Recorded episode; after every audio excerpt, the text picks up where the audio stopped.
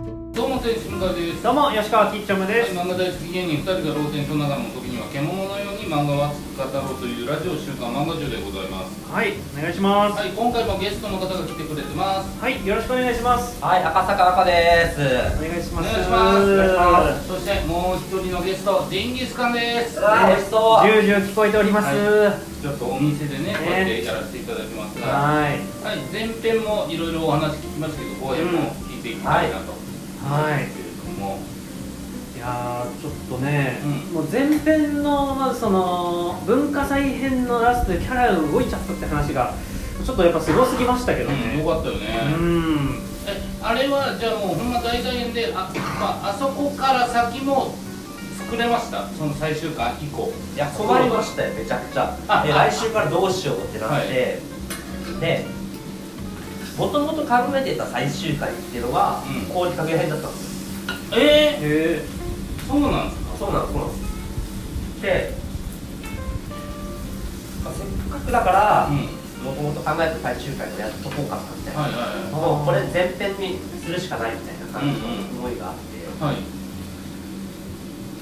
でそれで、まあ、きっちりやりたかった家具屋を一旦やりきった後に、うんみんなのこの回収していくね話をやっていこうみたいなはいはいー。は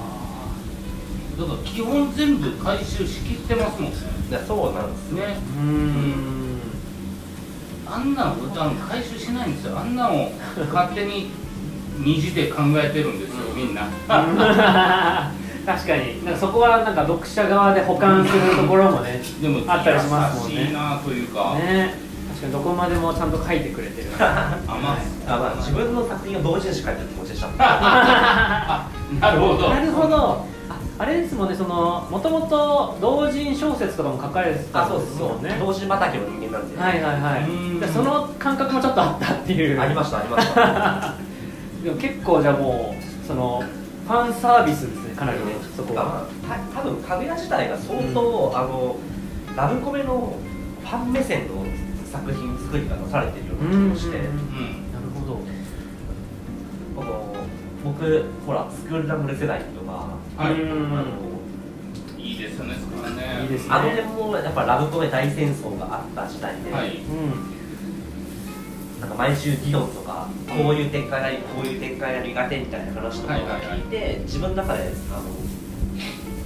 ラブコメ書くならこういう感じの空気で、うん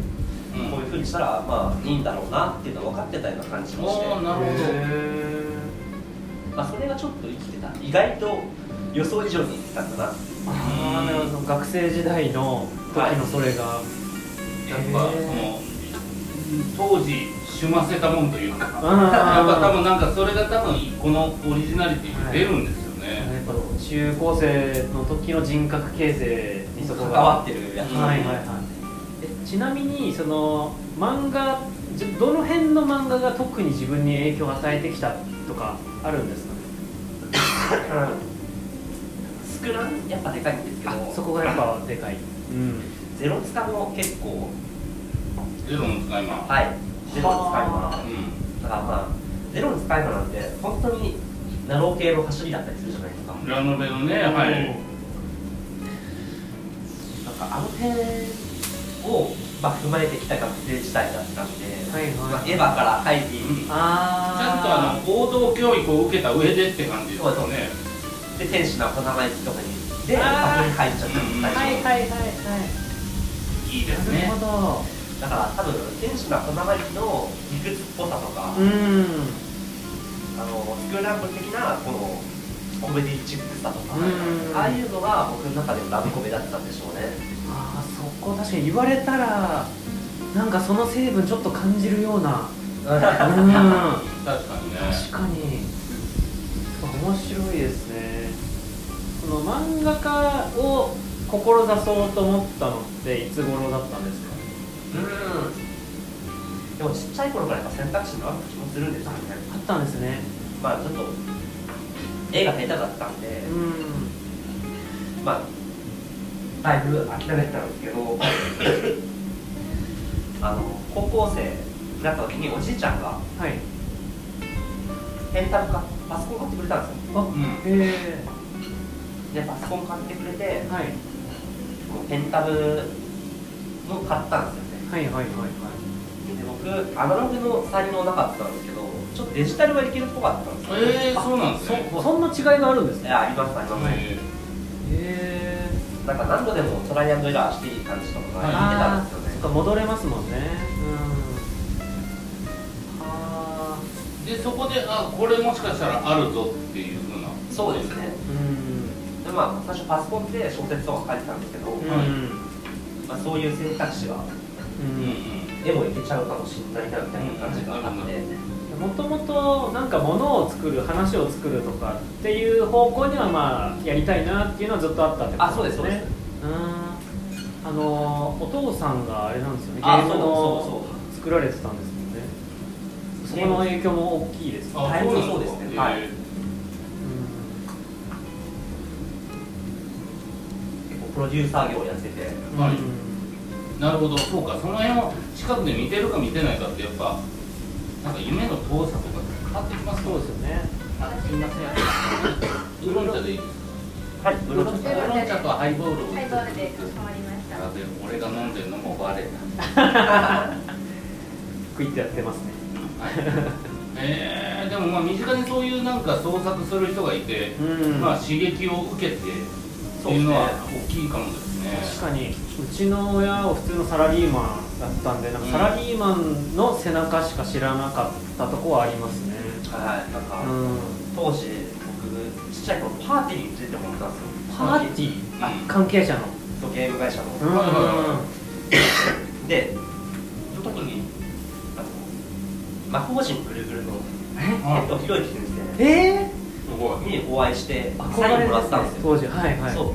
うであ漫画家って生きてる人だって思ってあーそっかそっかそもそもその感覚ないですよねいや子供の時っなかったんてですようんああなるほどなみたいな感じでちょっとクリエイター畑っていうのにはいなんか自分もこうなるもんだって思い込んでました勝手になるほど結構じゃあ早い段階でそうかもうなるもんだと思うんですねそうですねうん何かしらの形で携わったんじゃないかなってうんあそれはなんかでかいっすね、夢を持つ段階でのその確信に近い何かっていうのでもそのなんて言うんでしょうこの世界ってやればやるほど、まあ、僕らはまた違う職業っていうのはありあるんですけど、はいやっぱり20代走る時の意味わからん自信ってめっちゃ必要じゃないですかほんまはまあそうですねはい焼かせていただきます。でも最初めちゃくちゃゴール低かったんですよまあまだあるかうんいやそうなんですはい僕あの月の収入が10万でも生きていく才能あるなと思ったんですよねおおいや 無理だろいやいやえ無理じゃないです か僕今10万ぐらいです よいや無理じゃんなんかギリギリいギリギリやってま才す能ありじゃないですかあ才能あり才能あまりすはい才能ありの人が2人いるじゃんは僕はもうあの友達の家をい渡り歩いてたんですああそれは才能ありますねそうですこれができるんですよ、うんはいはいはいなんとあの4万だけ入れて、うんあとはしれっとご飯を作ってもらうっていう生活ができるんであいやもう今すごいちょっと僕ドキッとしたんですけど僕の家賃が今4万なんですよだから ちょうどちょうどですね一緒だはい同じ計算でやってますそう、はいしかも僕はしかも理想論なんではいはいはい4万払って人んちなんでああ確かにあの居住空間快適ですよ 大体はっていうのをやってたんで、はいこう自信あったんですよいうんうね、んうんうんなんですけど意外とあの連載とか始められて、はいああとんとんと来れたんで、なんかね前編でも言ってたあの、はい経歴聞くだけだとトントン拍子のような感じしますよねこれね僕調べてたらはいちょっとやっぱおかしいなと思っておかしいですよいやあのあの何全ほぼ全部の連載で連載期間かぶってるんですよねああなるほどおおかしくないですかえどういうことですかかぶってんのもうその連載がそろそろ終わると思ってえー、っとあれ何でしたっけえっと一番最初のはいピアノソナタの時ははい終わった後に半年か1年くらい空けてインスタあそンこトパレはットそこはなありんですだけどインスタントパレットの終わる前あたりに家具屋始めてえあそうなんですかそうそう終わってないんですよ家具屋時代があったんですえよー、知らんかったこれおかし いおかしいでですよもそこれっからも仕事ももそうじゃないですかう、んで全部そうでしょ今そうでね、す恋愛代行もねうそうですだから連載ゼロの時ってあのピアノ・ソナタが終わって以降ないんですよねうーんうわだから尋常じゃないですよねそれはなんでその重なるんですかいや無職になるって気づいた時からん僕にねあこれどうやらこのまま行くとっていうのを思った時にじゃあ新しいの作ろういや遅遅いというか早くないです かいやまあちょっとタイミングはあのちょっとぐらい休みたいって気持ちあったんですけど、ううんなんかやっぱこう真ん中の恐れってうんなんて言ったらいいんですかね月刊書いてて思ったことが一つあるんですよ、はいはいんはいこの作品を例えば満足いく形になるまで例えば20巻ぐらいの作品出すとするじゃないですか、はいこれって何年かかるんだってうん遅い作品だとはい単行本って年2冊だったりとかするじゃないです月か間だとそんなもんかもそうねですよね10巻20巻の作品出したら10年かかるんですよはいはい、はい確かに作品がうん全然作れないまま人生終わるんではい、うあんなるほどそうか単純にそれを作っただけで10年っていう月日って考えるとか逆算ですねそうそうそうなんでしかも一番怖いのはこの連載会議とかに落ち続けて無職期間が永遠と続くことなんです、わあ恐ろしいですね考えるだけではい今までたまたま連載取れてたけど、ううん次がすぐできるって限ったわけじゃないですもんねそうなんですよあーしかもこうブランク開くとちょっとこの感覚が鈍っちゃうんじゃないかとかともかもあるかもしうれんないですし、まあ一番嫌なんですよ無職期間があって、もうだどこもお前なんか使わないっていう顔されるのがうんうんいやいやそれは初めに思うのは分かりますけど、うんもう家具や推しの子の時はもうそうじゃないじゃないですか 影や推しの子に関しては、うんまあそうなんだしもうもうそこの段階ではね一番最初のあのインスタントバレーの影やの時はすごい焦ってましたうんなんかインタビュー読んでたら、そのインスタントバレット3巻で終わる予定だったとでだからその連載会議にそのミラクルジャンプで、えあそうそうそうそうはい出したんだけどそれが連載会議通ってそしたらそのインスタントバレットが4巻まで出せます5巻まで出せますになってくってい の う伸びたっていうそれもなんか結構恐ろしい話だなっていや本当にそうでした、スケジュールやばそう ですねインスタントバレー大変でちょっと肉食ってから話しますよ口の中にね肉に、はい、美味しいお肉をここね入ってますそうなんだうんまあでもそうかそれもあるわねほんま連載も生ものですからねその辺読めないですよね多分ねううんやっぱあの続けるか続けないかって、はいこの単行本の部数で決まるわけですよんうん10倍数はいでインスタントバレットまあ良くなくてそうなんだでもうはい12巻同時発売っていう手を最初に打ったんあですよはいうんもうこの時点で僕いろいろやってたんいじいろいろチャレンジしてたんですけどうんうんはい新刊同時発売すごいなそうよくないですねあれあんまりあ両よ方く知らない作家の作品いきなり2巻買おうっていう根性ないですもんねああなるほそうどか今今の僕が分析するとよくないことしてるって確かいに今考え一るよ旦1巻買ってそれ次第で2巻買うかどうかですもんねやそうなんですよ目新立人たのしらしさとかあうんの棚の目立ち方を優先しちゃってはいよくなかったんですよでねも考えてやってんだもんすごいよなそこ戦略的な感じはありますけどそううあの売らないと続かないっていうのを知ってたんで、んうんうんで案の定3巻までですって言われて、うんあむうずって思って、うん連載続けるってむずすぎんうんうんうんで結構僕ミッドナバレット面白い作品書けたなって思ったんですよ、あ面白い作品書いても売れないんだったら終わりかもしれん俺ってうんちょっと落ち込うんむうかんも自信あったのになーってなって、でもまあちょっと響いたっぽくてはいはいあの漫画の賞とか取れ取れたんですよあそうだったんですねそうなんですそよの時次に来る漫画大賞とかはいはいはいはいでもしかしてあるかもって編集部が思ってくれたんですよね、はいなるほど。でじゃあ4巻までやってみようかうんはい。 5巻までやってみようかってでこっちもう掴めない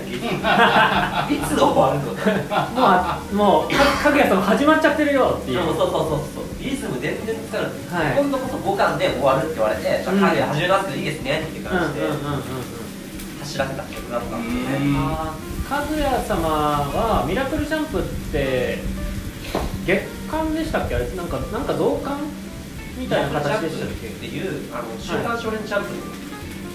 あの増刊みたいな感じのやつがあったんですよね、はいはい僕もたまに買ってたんですよはい、まあ、そこが、まあ、まあ最初ね僕もこれうち俺の漫画売れないってい う、はいなんか大手大手っていうまあちょっと待ってくださいねあの言葉を選んでる青葉青葉そうあれ言うわけじゃないですけど、はい発行部数に応じるものかもしれないみたいな、うほうんほうほうほっていう検証がしたくって、ううんはいあと、まあ、自分がシンプルに集英社で通用するのかっていうのを知りたくてうん持ってった、なるほどうんたまたまあの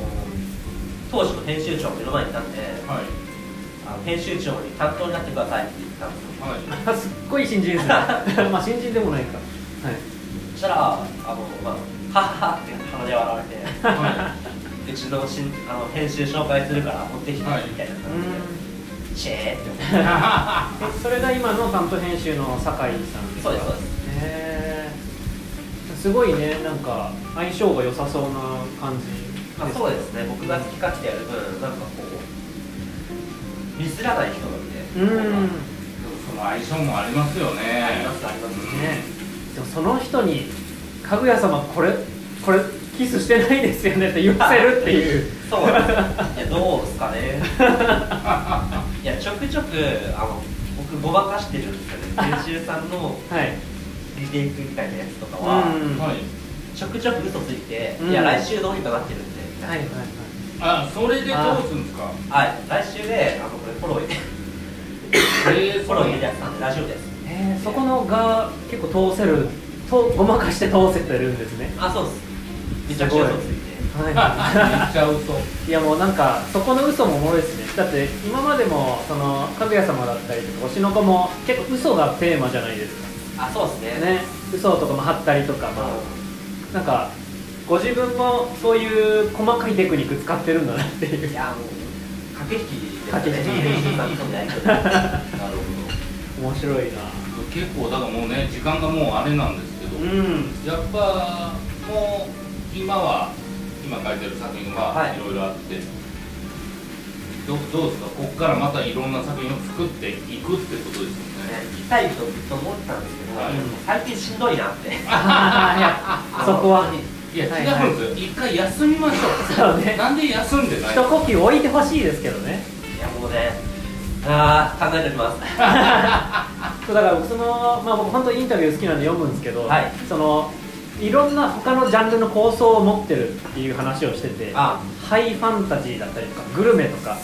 持ってますみたいなちょっと考えてますって、ね、言ってていやそんな時間あるのこの人って思っちゃってまあ基本的に妄想は暇の時やってなるほどだからその構想だけなら一旦ちょっと温めてますよっていうところはあるとその企画というか案の段階ではあそれは楽しみですねただ 実際手動かすってなるとはいあーしんどいしんどいってなってでもじゃあ僕らどっかのタイミングで赤坂先生のファンタジーも読める可能性はあるってことですか来るといいですねあーなるほ楽しみどだこれぐらいの感じをね 期ねえ待値をはいはい いやなんか楽しかったなうねーん穴もあったおえねいろいろ聞けてね肉も美味しいしはいそう何よりお肉が多いし、ねずっとジュージュー言っておりますがちょっとぜひちょっとまた、あのはい何かどこかのタイミングで、はいお肉あれば全然行きます、はいよかったあまた肉のタイミングで、ははい、もう赤坂先生が準レギュラーということであこの忙しさで、ーはいお待ちしておりますはい、ということで本日のゲスト赤坂赤先生でしたありがとうございましたありがとうございました